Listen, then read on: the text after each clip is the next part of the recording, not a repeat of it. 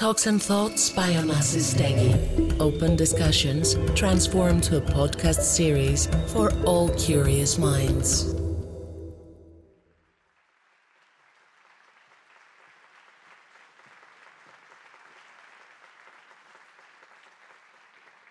As mostly people, I think, know right now about the articles which were published in some Greece uh, newspapers, I'm, I'm dealing with that uh, stuff about the Holocaust, about remembrance of the Holocaust, but in a mix as well, uh, like compromised with the modern problems we have, like refugees, anti-Semitism, racism, which everybody, I hopefully agree with me, is a modern tool right now again. So this morning I had a, a meeting like with uh, the German German school in Athens, and the students asked me and said, "Do you think it can repeat?" And I get, get that question back to the student and I ask, uh, what do you think around what happens right now, like with the refugees? Well, it is the, the what do you call that? Uh, maybe the, the interested stuff right now, which is in whole Europe, like we call it a crisis. And they come to the result that it repeats. It not in front, it still happens. So we have the target of refugees, we have the target in the meaning of Muslims, the Jews, other minorities and ethnic groups. And it's easy in, in whole Europe to share everything on the same level. So every Muslim has to be immediately a terrorist. Every Jew has to be immediately a, a guy who only wants our best, the money. Things like that, it's, it's easy to, to repeat, to start. And everything grows in that way, in my opinion, with hate. And hate seeds fear, and fear is a, a very powerful weapon, more than a, a, a gun or something like that. It's like sheep and shepherd system. Yes. You need for, for 100 sheep only one shepherd. and you can divide them in different directions. It's very easy. So, and I think that that was uh, especially in, in with my legacy. I'm the only one in my family who talks about and opens the Pandora's box. How it is inside these families. Everybody thinks after the Second World War and we have these Nazifications, Nazism has stopped immediately.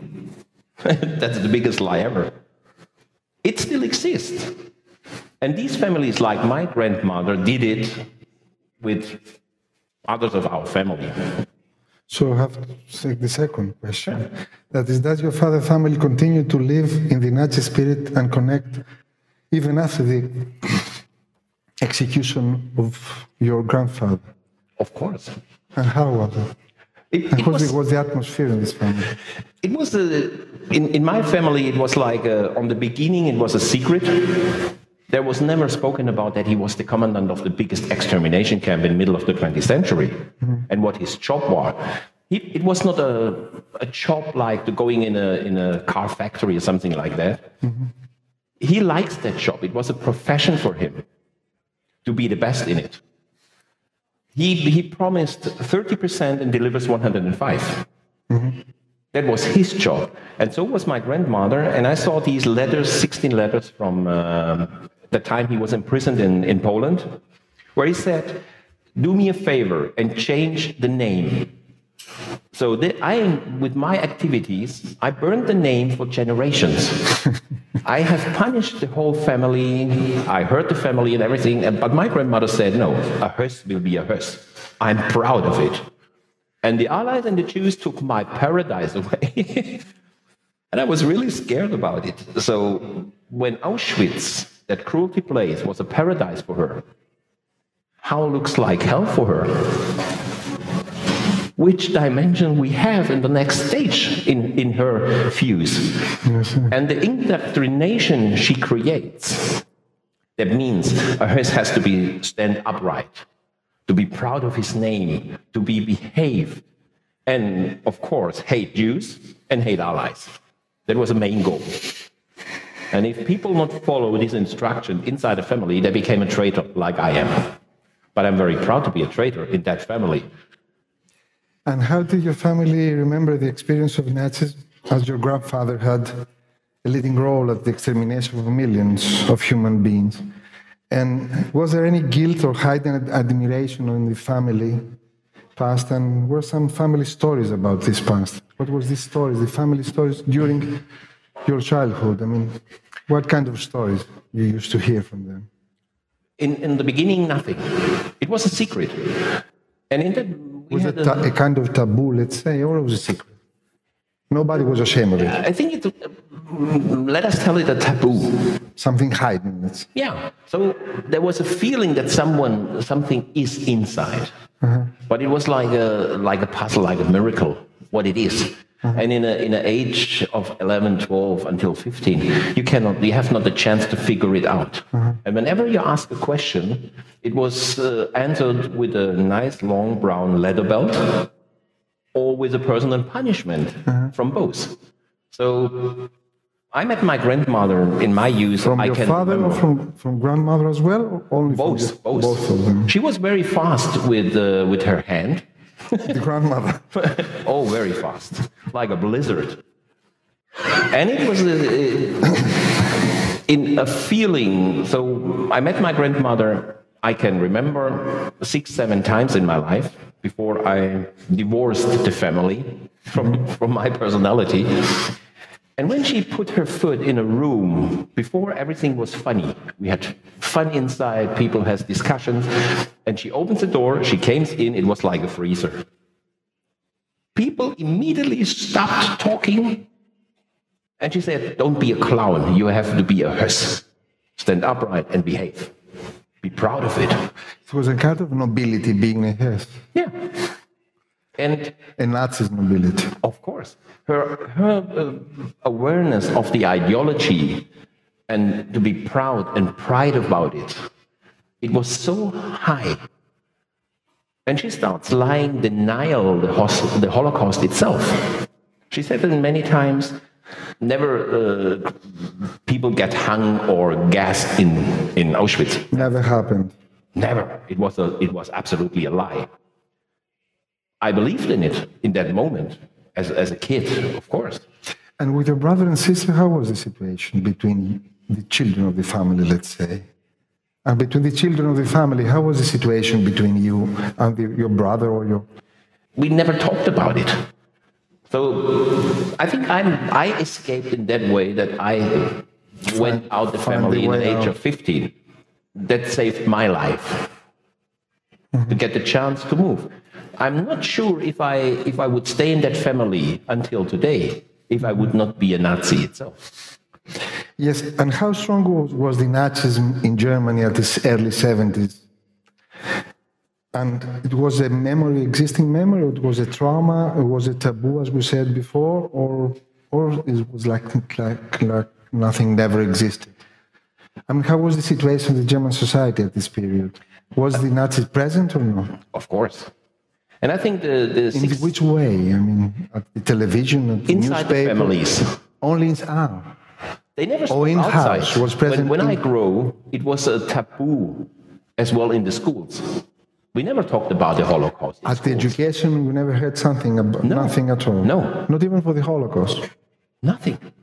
It only was the Second World War. It was exactly the second, Hitler, like the First World War, finished. like the First World War. Yeah. just a war. Yeah. And after the war, and I had a lot of stories uh, in that way, all the Germans, all, 99% of the Germans were social democrats after the war. they know nothing at all about And, it. and anti-Nazis as well. It was a denial. It was a collective denial of what happens. and this collective denial ends until didn't end until today. But these 12 years of criminal activities, of these mass exterminations, of Nazism, everything, it is a part of our German identity. And it's, it is part of my DNA. I have to deal with it. I have to live with it. And what was the first time that you heard something about the Nazism and the crimes of the Nazis? The, the first time I had my experience uh, with the Nazis was in the before I left my home when I saw the book The Commandant of Auschwitz Yes. in the bookshelf, and be, beside that book was uh, People at Auschwitz from Hermann Langbein, a survivor. So when I read that book, Well, you it took it yourself. Yeah. Nobody gave it to you. No, no, no. It was a, a little story in front. So I saw that and I went to grab that book out. And my father came out of his own office, slapped me on my finger and said, These books are nothing for you. I give you no permission to read it. And I was really shocked. Why? What was the job of your father? He was a, a director of Volvo. Oh, Volvo in, Yeah. in, in Germany. Right. So, and I was lucky in that on that day that my mom said, "Okay, I give you permission later." Well, he has to leave uh, to leave for Sweden for a big meeting and stay there for Ah, seven so days. He was absent. And his office was a was also uh, like a not no tourist passing for the family. So you Uh-huh. Need permission private, to go in. private place. Uh-huh. And he took his books inside. Well, he has everything in the family, everyone in the family uh, prepared with his long, nice brown leather belt not to go inside. But my mom had the courage on this day. Well, she saw that I was really interested in. Well, there was a story before. I was in a boarding school, and this boarding school was in the Second World War, uh, leader camp from the Hitler Youth. So the director there was also a relict out of the old good days. And the personality as well. yeah, Not only the place, and the people as well. of course. So they never changed the stuff. The same education, let's say. with, with a modern tool. So old, old ideology, new name. So and I went in, and the first thing that the director made was, "It's nice to have the grandson of Rudolf Höss here. I'm proud." so I get a room, and then I was with comrades together, and we had a lot of fun. And we stolen food in the kitchen over the weekend, where we were so hungry, and we had only this plastic bag with a little bit food, which is normal in a boarding school. Mm-hmm. So I took my suitcase with the rest of my comrades, broke open the, the window, went in the cellar, filled it up, get out, and the security was there. And he said, oh, so guys, you have to take the consequences. That means working at the gardener. And it was a really dirty place. Nobody wants to be there. Well, we are the ones who smash all the, the dust in the, in the bin in, in the Greenlands. So now we have to pick it up. The director's secretary gave a list to the gardener of the delinquents. Uh-huh. And he read that name and said, "Yes." Oh. He called back the secretary and said, uh, Can you give me the name of his father? And she said, Hans Jürgen. Target. And I had no clue why. So I have at all no clue what happens in that moment. My comrades and roommates left the, cir- yeah, the consequences two weeks later. I was standing there three months with my next personal punishment. But I had it at home, so it was nothing new for me. And one of my comrades went to our uh, safety teacher and told him, We don't know what happens. He is there every time when he has to. He works longer than he has to, and he works very straight in everything. The gardener maybe not like him. The German teacher went to the gardener, and we found out that he was one of the 30 gardeners, a prisoner at the garden at the villa of Auschwitz. He was a Jew. No, he was a political. He was a Polish political A prisoner. prisoner. So he had all these violence, these suffering, these crimes around him. By my grandfather, by my grandmother. And that's why he asked about the name of my father. Well, he was so close to the family that they know the names of the kids. He was aware that my grandfather couldn't be dead. He was hung in 1947 at Auschwitz. So in that moment, it was his revenge. I got slapped, I get beaten up from him, and then this German teacher made me ask me if I would be interested to, to watch, to visit a concentration camp. I said, What is a concentration camp? I will teach you, I will let you know, and you will see it. So we went to Dachau. That was the first time in an age of 12 when I was on a concentration camp. I put my, placed my foot on a concentration camp and I saw this nice sign, work sets you free. So I went in, we go in the first barrack, Arbeit macht frei.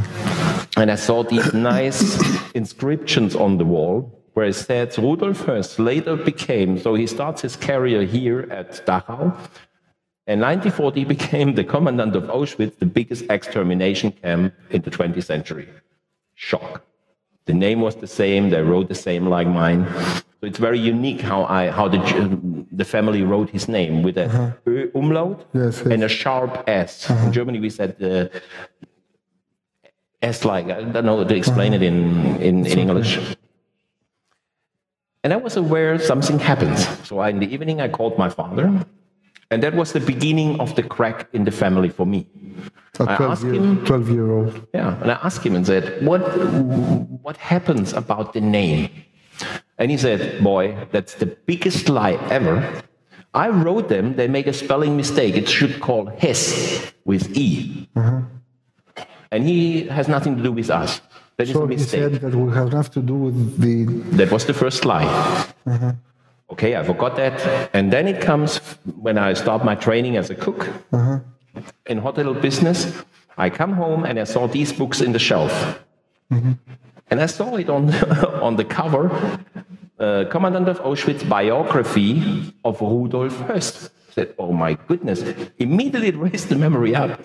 They made a spelling mistake again, and now it's a book outside. Yeah, as a kid, you believe in, yes. you trust your parents, and you should be able to trust your parents. yes.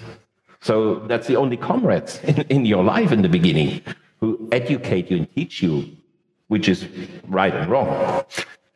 And then my mom gives me the book. I read both books, People at Auschwitz and The Commandant, and it was about three, four days. I packed every, every clothes and left the house until today.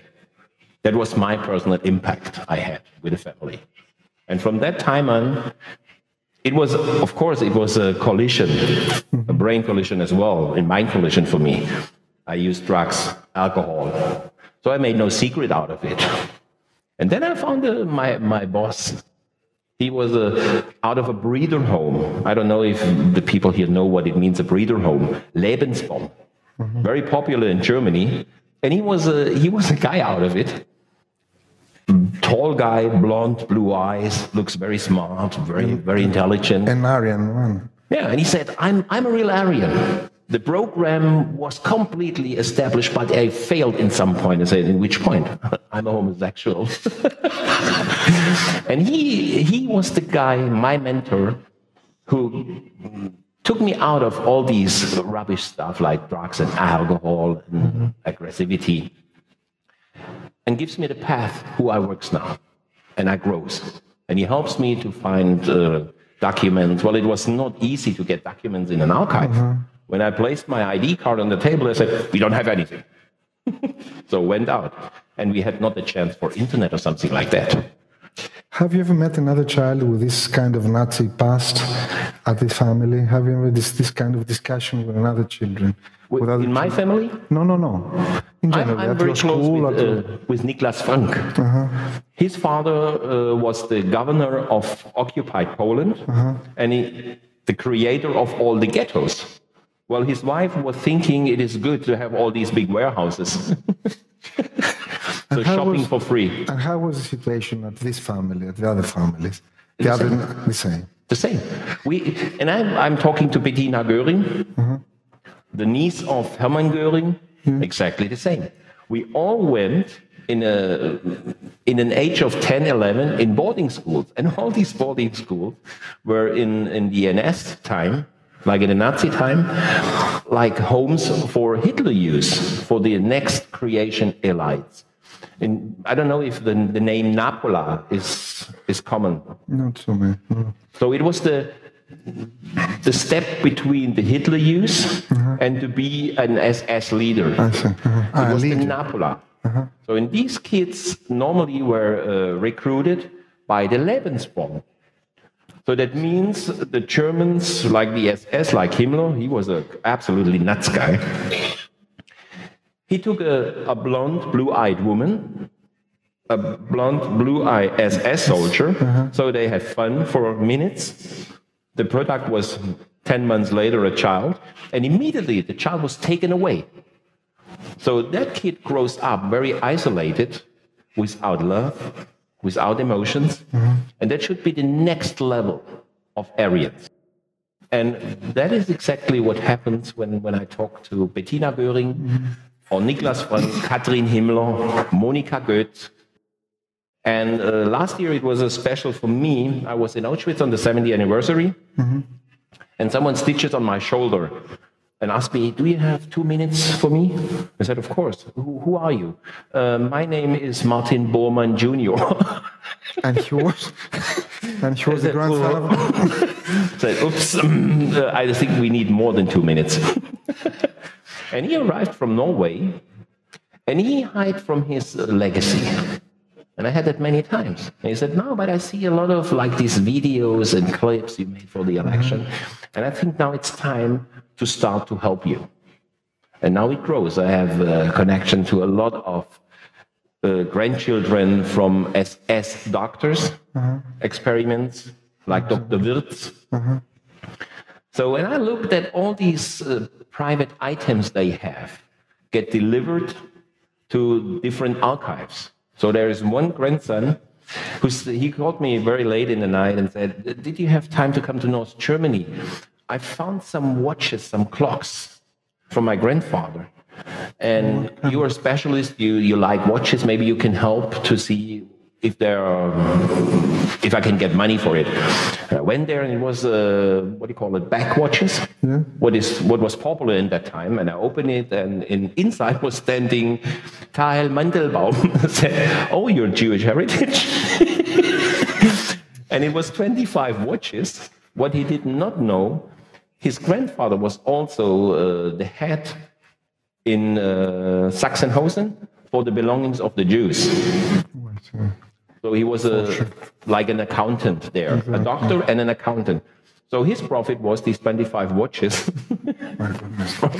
with Jewish heritage. And what about the physical violence that you suffered from your father? Do you connect it with the Nazi ideology or not? No. No. That was my that was the It's luck I, I had let's say. that I read that book mm-hmm. really early and could escape. I could hide. And how, how, how was he like a father?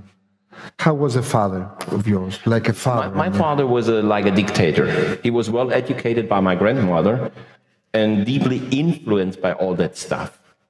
So I give you an example, like a, like that table is black, mm-hmm. and you have a discussion, and you sit in there with my father, and he said, "That nice black table," and he said, "No, no, that table is white," and you said, "No, no, it's black." Mm-hmm. oh, you're right, the table is white.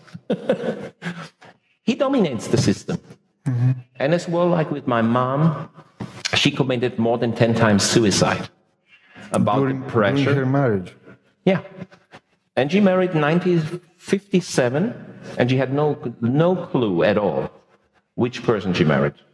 It was the aunt of my mom who came along with an article of the Spiegel, a very famous and popular newspaper in Germany, At the 70s, not the early 50s? in, in 62. Si- 62.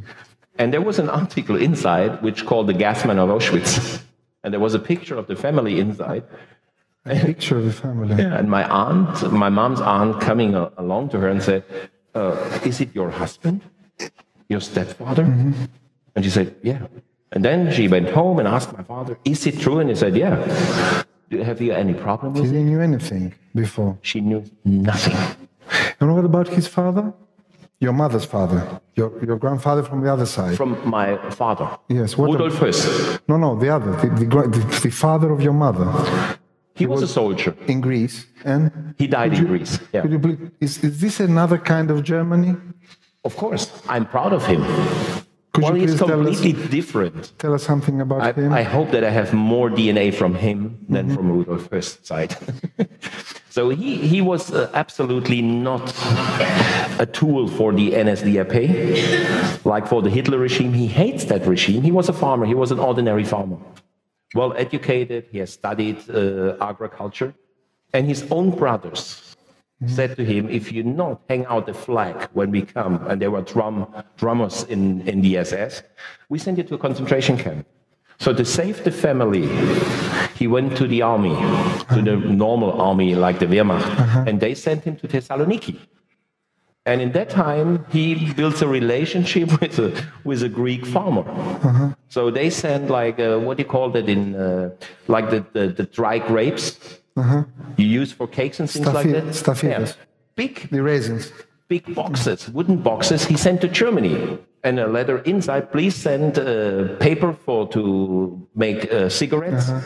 My grandmother filled up that box again with uh, paper for cigarettes. Then they sent tobacco back to Germany, sent gloves, and so it was a real good business between both. And also these these letters we received from him in Greece that after the war it should be end very soon. He had a good relationship with that uh, Greek farmer. He stays there in his free times and help him to go on his land and make this and help in any ways. So he will have a relationship and build a company with him. Well, it's very interesting how they work in Greece, and maybe we can make it together to a good business between us. So fix the room. So after the war, maybe in, in a half year, year, he will come with me to Germany, and I educate him in farming in Germany. But it never happened. Well, he got shot by his own comrades. Here in, My my in grandfather. Macedonia, here Yeah. in Saloniki. Yeah. Mm-hmm. And the only thing we had is um, our two pictures, and you sh- I, sh- I show it to you, the ring, Yes, yes. which was made by that Greek farmer, stands on Saloniki, 1943. So he wasn't a Nazi hero. No, he hates the at all. Nazis. It was only to save the family in that way, that they not get any trouble or pressure from, from his own family. Could you please talk a little bit about your decision and your steps about the distinguish yourself from your family? How, how you, you distinguish yourself from your family? How you choose the other way of living? The steps, I mean, after leaving your house. I think it's, it's, it's very simple. If you have a dog, or someone has a dog at home, most people know it, if you beat him up long ago, long time, sometimes he will bite you. So he will be aggressive and works against you. And all that stuff I had, so I became a father in an age of 17. 17. Yeah, very, very old in that time. So I tried it, and I was lucky. it worked.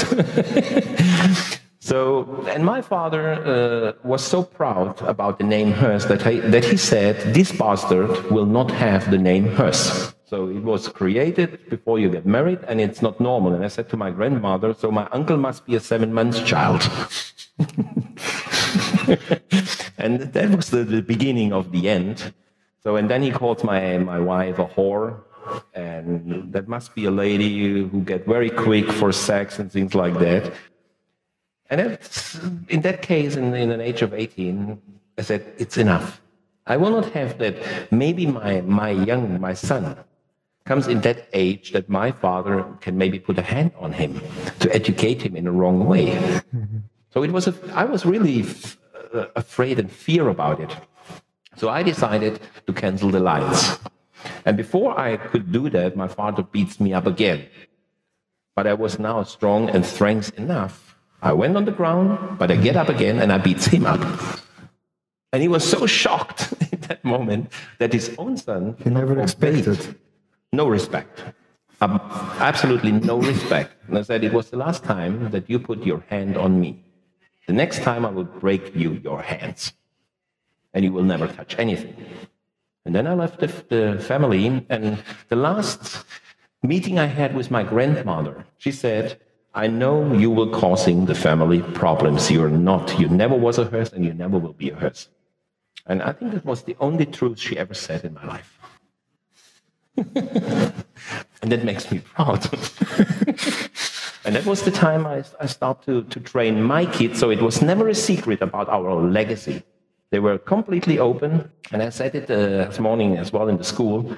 My youngest son, 21 now, he makes his uh, gymnasium, what do you call it, uh, when you sign your papers on the end before you get your notes and can move. And it was his uh, English uh, practice. Final exams. let's say. Yeah, in English. And he uh, wrote uh, 35 pages about Rudolf Hess in English. and the commission said, no, you have to talk about Big Ben, the Queen. And said, no, no, no, no. Hess is connected as well. And he said, no. And he said, look, there is a book, Hanns and Rudolf. A British soldier captured Rudolf Hess. So it is English. And it was a huge discussion over two weeks. That means about as well Germans will be silent about the heritage and the legacy and history at all. Uh-huh. So they agreed and said, okay, hold that. Normally you have that about 20 minutes. Uh-huh. He was there one hour and 40 minutes. He came out completely sweating. Said, Dad, I think I failed. The teacher came out and said, It was unbelievable. In Germany, we have the best note is one, the baddest note is six. the teacher came out and said, If we could give you a better note than one, we would do it. And in the same moment, he asked and said, Are you interested to help that speech in other schools? So they only want to have more knowledge about Rudolf Höss and uh, what, what he wrote. And he said in the first 10 minutes, everything was done for you. You not failed, you won the race, you got the best note ever. He said, oh. so that, but that shows I, I cut the red string in my, in my family. It's like when my kids always said, You are our fortress. You dealt for us, so we never had to think about our grandfather or great grandfather or whatever else. There's You did it for us. purification of the Yeah, family. we, we grew up without that horror, without that to be ashamed about it, or to look in every corner. Is there someone who point me out about it? And then it comes the next step. It was last year that my daughter married a Muslim. Yeah, why are you laughing? it's not funny. It is strange. Yeah. it's not very common. eh? So, but the, the, the point was that my daughter asked me, and I never expect a question from my daughter in that way. Dad, do you think it can repeat with Muslims now what happens 1933 with Jews? It is another combination. It was a blow up for me. I said, give me a second to think about it. and it was the same when I was 15. I looked for a way to hide. Not to answer that question. But as frank as I am, I went back and said, it can. When you look about like Pegida, all that stuff we had right now, all these activities in Europe, uh-huh. it is possible, it can happen. And he said, okay, uh-huh. what should I do? Should I now buy maybe an apartment uh, somewhere else out of Germany? I said, there is no point in the world where you can hide, where you have not the problem about Muslims. so stay here, be strong and frank, follow your dad's advices, and start fighting. I fight it all my life about this. Now I have the problem with my husband. He is Muslim. What do you think about the responsibility for the massive crimes in the Holocaust? Is a personal responsibility of, or a possibility of an, of an ideology? Both. Both. huh? I think uh, in Germany Not- we have a it we. wasn't just a command. Mm, if it was only a, just a command, my grandfather maybe not exterminate so many people, mm-hmm. and that's a fact. Mm-hmm. You have to be. You have to also have a passion. And passion and convinced Yeah. about something. And I think many of uh, the SS leaders were uh, corrupted in some ways. They saw they got the In which ways, you mean? If you uh, blame Jews, so you can use their items, Uh-huh, for this reason. furniture, belongings, etc., etc. Money corruption. Of course. So it's easy to blame them. So if I was poorer than, than the Jewish guy beside me, it was nice to get his uh, very expensive furniture or his clothes and things like that. Or a factory as well. Yeah. So it was easy. They have the, the majority in Germany. That was the master race. Everything was controlled by the SS. I think this is kind of like the origins of the Second World War. I mean, this kind of economic growth of the Jews that they're trying the German people, the, the Nazi party, to take all this money from the Jews. It was, I think, sometimes it was a, a little bit by each person. Not all Germans Not all committed crimes or were uh, against Jews, but to follow blind. And I think we had the same problem until today. And what about racism and the, the neo-Nazism of today? Why do you think we have this kind of rise today of the The neo-Nazism? same, the same problem we had in 1933. People follow blind, ignorance, the world amnesia, and bad education. We don't have any connection with the past, you mean? Oh, of course. When I'm in Germany, and I've listened many times that old Germans in my age, I'm very young, they said, uh, it's a long time ago. Don't stir it up. Let it go. It's okay. it doesn't belong to us. Yeah. We paid for it. So everything is based. Do you think that they pay for it? No. Maybe financially in No, some no, ways, no, mean ethically. but ethically, mentally, emotionally, and as well, the Germans always said we have uh, interrupt every crime the Germans made. Yeah, we wrote a lot of interesting books from historians, but nobody will read that book. Well, they are not aristocrats. You can't read these books. They're so complicated written that nobody knows what is written inside at all. That's the problem.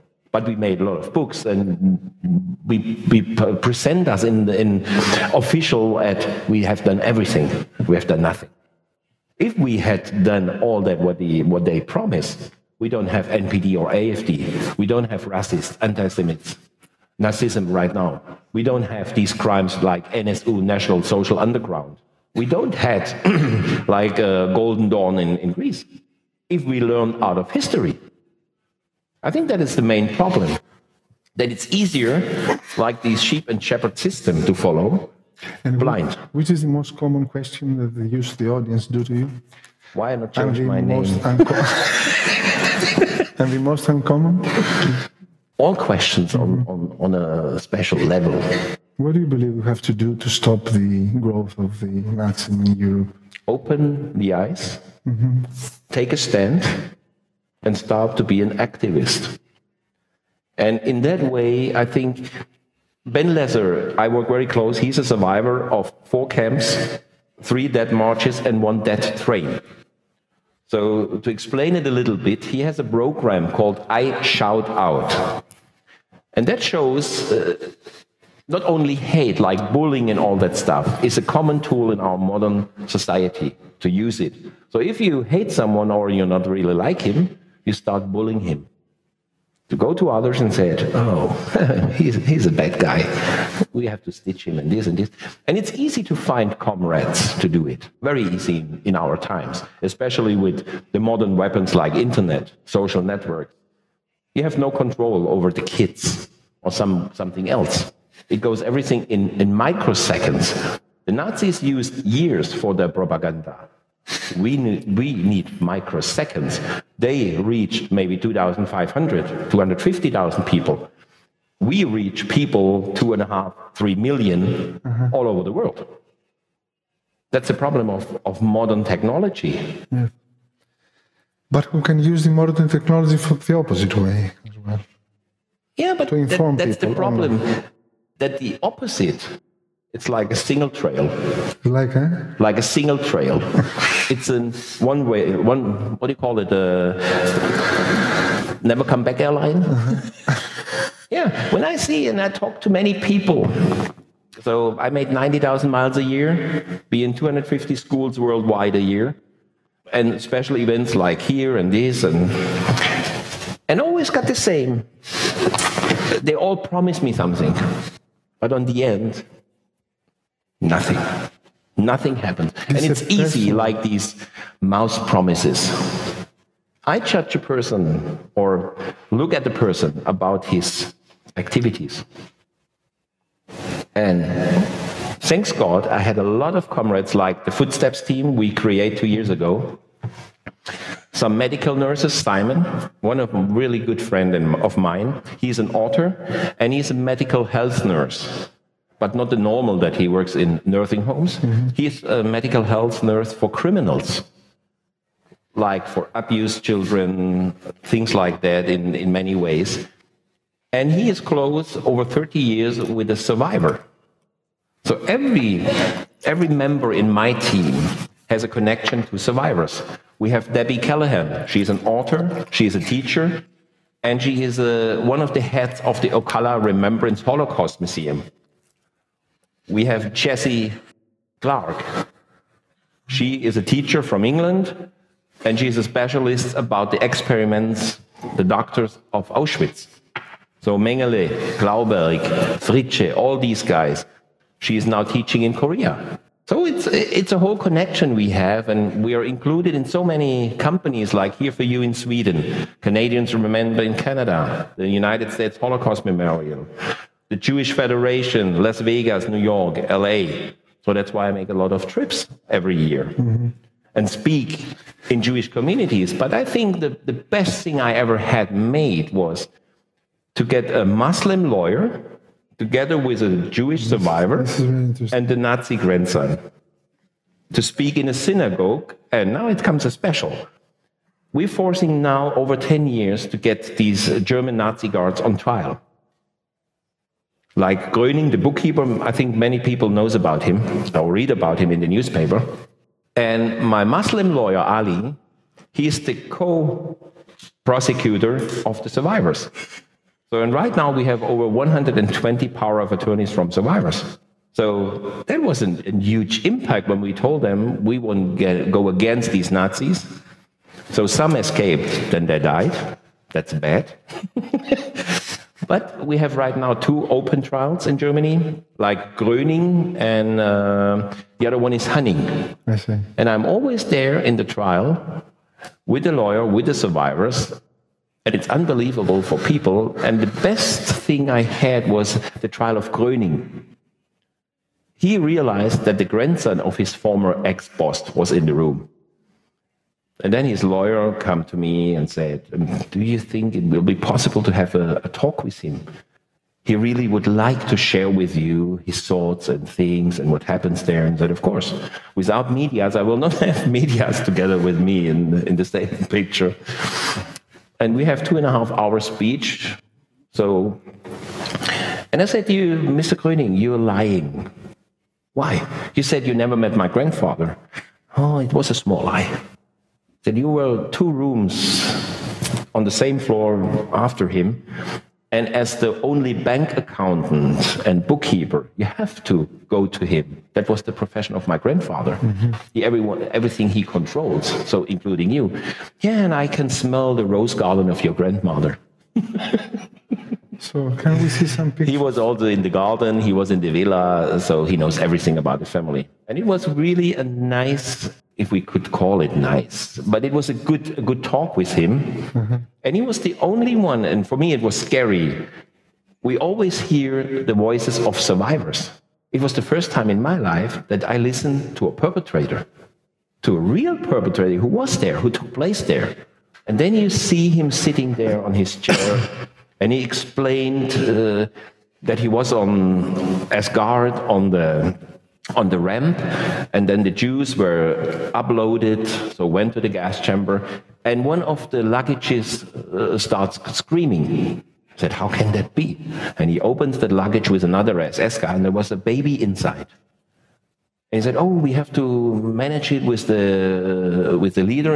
And the other SS guy put that baby on the feet and slapped it on the back of the LKW on the on the truck, smashed it like like bin of it, and said, "Finished. We have not to write anything. There are bugs." and you listen to that guy in that moment, and you have 10, 50 survivors inside. You have to watch these faces. It's unbelievable scary. You're, you're really moved inside. And he was there and he felt back in that time of the SS as well, like he explained everything in that. It was like this, this, this. So you see like Hitler's speeches in YouTube. Mm-hmm. And that was the sound he, he creates in that room. And the, the judges as well sit there was, but it was interesting to, to listen. It's a family picture. It shows the family of Rudolf Höss. And the baby was uh, Annegret, the youngest daughter of Höss, and she was born 1943 in November at Auschwitz. So for her, it's a little bit scary when she traveled around the world in the beginning.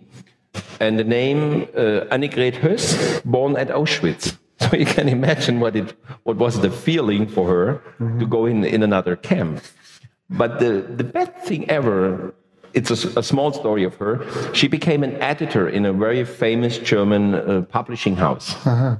And in that time, when she were uh, studied that and got trained for it, the book "The Commandant of Auschwitz" came out, and nobody nobody knows the connection with her and the commandant.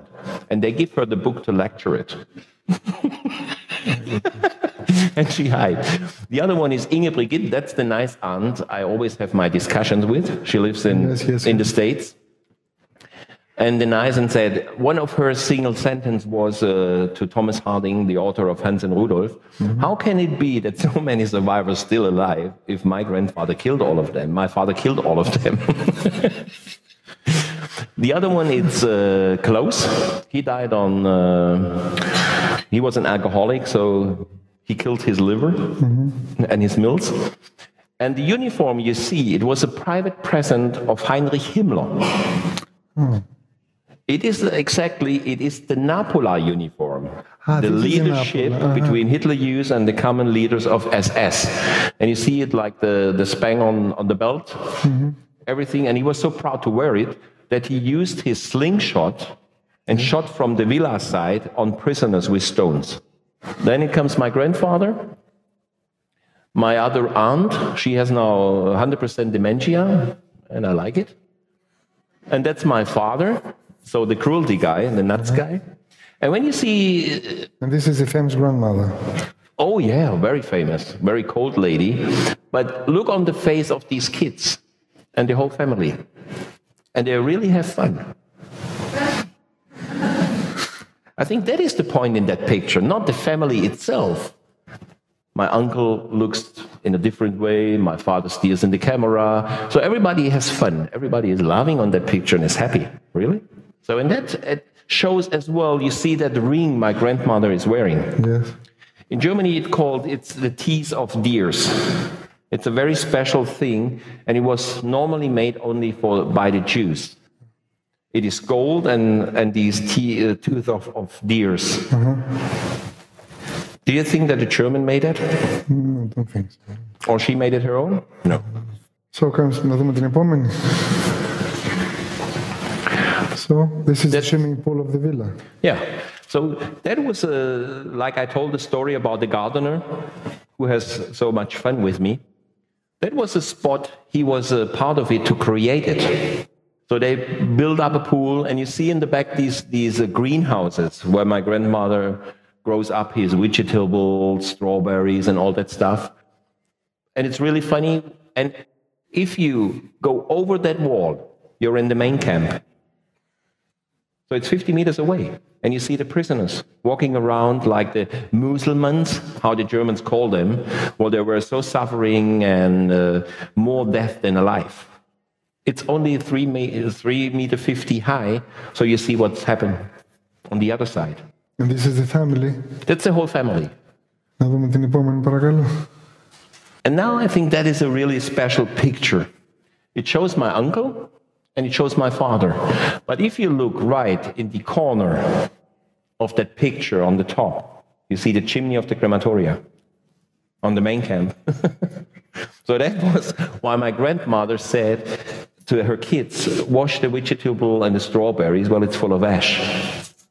So, how can my grandmother, and she made notes in the book People at Auschwitz of Langbein, over 80 pages full of rant notes from her where she denies everything. We were not close, and this. And that was where people call me an opportunist.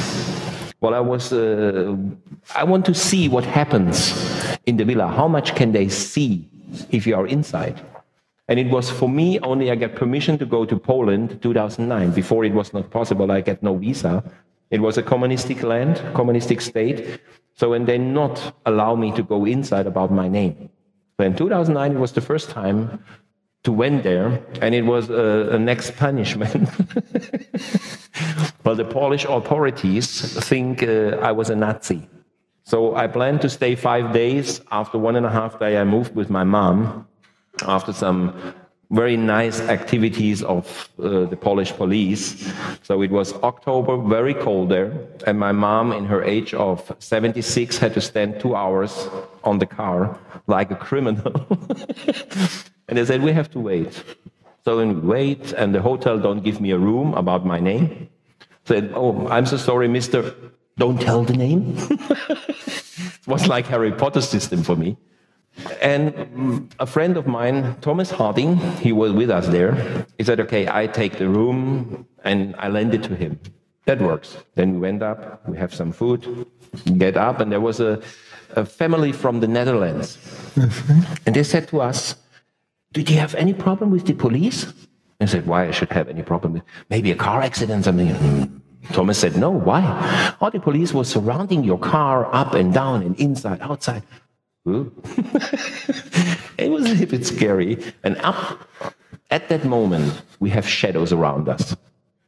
In every film, video we made, we have two men and one blonde woman. They're looking and this and this, take size, what they're doing. Yeah. And so we, and I made, I was a little bit criminal in that time. So I located the villa. That was my main goal the first time. And I jumped over that wall and I was in the garden. But I could not tell anybody about it. Well, it was criminal. It was like uh, to go in a place which I should not go. And I make pictures very rush around to have the evidence. Then I went a little bit forward and I met, uh, there was an old lady in the garden. And I asked her in German, I asked her in English, Thomas asked her in French if she knows anything about the Villa of Höss. At that moment, I had no clue where the villa is. And I stand directly in front of the villa. And she only said in Polish, I had no clue, I cannot speak that language. A year later, we came again with Hanoch Zeevi, who made the film Hitler's Children. And he organized everything, and we went to that house, to the villa, and we came in, and that lady speaks fluently German. and then she realized who I am. And that was a really tremendous moment. She hid away, screaming, went into the toilet, locked the door inside, and said, and screams out of the toilet, another Höss is coming to occupy the villa. and it needs 45 minutes to get her out, and now we became really close friends. And she said she was so shocked, but she was the child in 1940 when my grandfather came and occupied the villa. and you stand exactly on the same spot when I'm coming. And you said, Oh, that was too much memory. so, that is one of the handmade toys by prisoners for my father. And you see the, the wire Yes. on the ground? Uh-huh. That airplane moves. Moves. You put it in, you get electricity, the propeller starts. So an econ could ride around of the length of the wire. So the system went down, it stops, so nobody get hurt. But what is important, it's the swastika on the end. Yes. So everything was influenced by the swastika, and it, and it shows as well. It is another part of the garden. Exactly. The whole garden was 12 acres, so it was huge. So that's why they need 30 gardeners, prisoners, mm-hmm. who establish everything. It was so big that with the bicycle from one side to another, you need 20 minutes. 20 minutes. Yeah. There were stables for horses. They have turtles there, which is normal in Poland. You have turtles. So, in the, and you see there, they have really fun. And on the top, you see a little bit the wall. And you're again on the main camp. So, fun on one side and killings on the other side. So, this is you. That's me. That was a project I made together with uh, Mark Elvin Babai. Can we see the next one as well? Or you Yeah. prefer- Okay. Να δούμε και την επόμενη. And that picture was made in Buchenwald, both. And I think maybe some of you knows the name Leni Riefenstahl. So these pictures were made with the camera of Leni Riefenstahl. Oh, the with camera. yeah, with the lenses. So that was the special project. Not only the way of Leni Riefenstahl, the camera. The same exact uh-huh. system we used for the pictures. So when, until that picture, it was a secret about my tattoo. It was only a special for me and the survivors. But Mark was stitching so long to get that picture, and I was so tired. Well, I was uh, 36 hours without sleep. I came directly from America. He said, You have to come. So it was another 600 kilometers by car. And I was tired. I said, Okay, made a picture. And that picture goes around the world in that moment. And it shows never forget.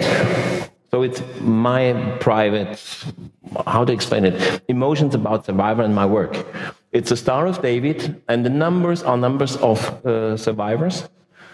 So it's a number they have on their uh, forearm tattooed. Yeah, the tattoo. And it's uh, the first one is uh, Joseph Paczyński. He was the barber of my grandfather, and he was the first survivor I met and talked to in Poland.